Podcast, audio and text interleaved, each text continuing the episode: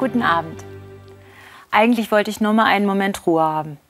Nichts hören von Corona, nicht grübeln, ob ich meine Familie besuchen kann oder wie wir Weihnachten feiern. Die Nachbarkirche war offen. Ich ging hinein und dann das. Steht da doch tatsächlich Corona unter einer Heiligenfigur. Corona sapienzae timor domini. Die Krone der Weisheit ist die Gottesfurcht. Ich bin irritiert. Gottesfurcht. So ein antiquiertes Wort. Sagt heute keiner mehr. Und ich mag es auch nicht besonders. Ich soll doch keine Angst haben vor Gott. Und ich habe auch keine. In der Heiligen Schrift ist viel von Gottesfurcht oder von Ehrfurcht vor Gott die Rede. Und das hat nichts mit Angst oder Unfreiheit zu tun, sondern mit Respekt. Mit Respekt vor einer unendlichen Liebe. Gott ist die Liebe, bezeugt die Bibel. Diese Liebe vertreibt die Furcht. Leider wurde und wird der Name Gottes auf Erden missbraucht. Von Politikern, manchen Kirchenleuten oder religiösen Gruppierungen. Biblisch ist das nicht, aber praktisch. Für alle, die ihre Macht ausspielen, um andere klein zu halten. Wer mit Gott Ängste schürt, betreibt geistlichen Missbrauch. Freier von Angst werden. Mir hilft da Urvertrauen in das Leben die Freundschaft mit Gott. Wer sich auf das Leben einlassen kann, wer zu Gott du sagen kann, wie zu einem Freund, einer Freundin, entängstigt sich.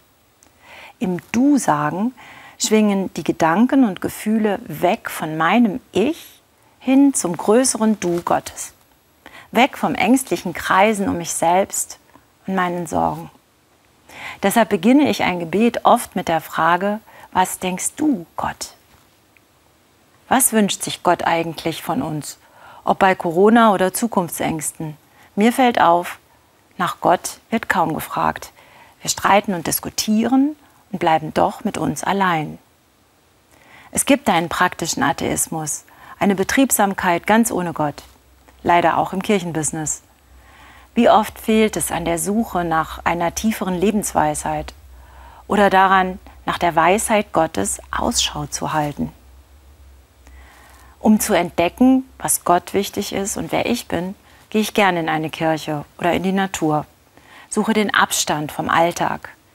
Ich staune über die Geheimnisse des Lebens. Und auch wenn ich so vieles nicht verstehe, ob Corona oder all das Leid der Welt, ich lerne die unverfügbare Größe Gottes zu respektieren. Wenn das mal keine mutige Irritation ist, so selbstbestimmt, wie ich gerne sein möchte, auf das Du Gottes zu hören und nicht gleich zu widersprechen.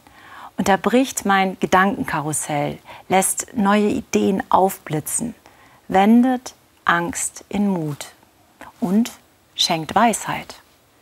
Die Krone der Weisheit ist die Gottesfurcht. Ich wünsche Ihnen einen gesegneten Sonntag. Werden oder bleiben Sie gesund.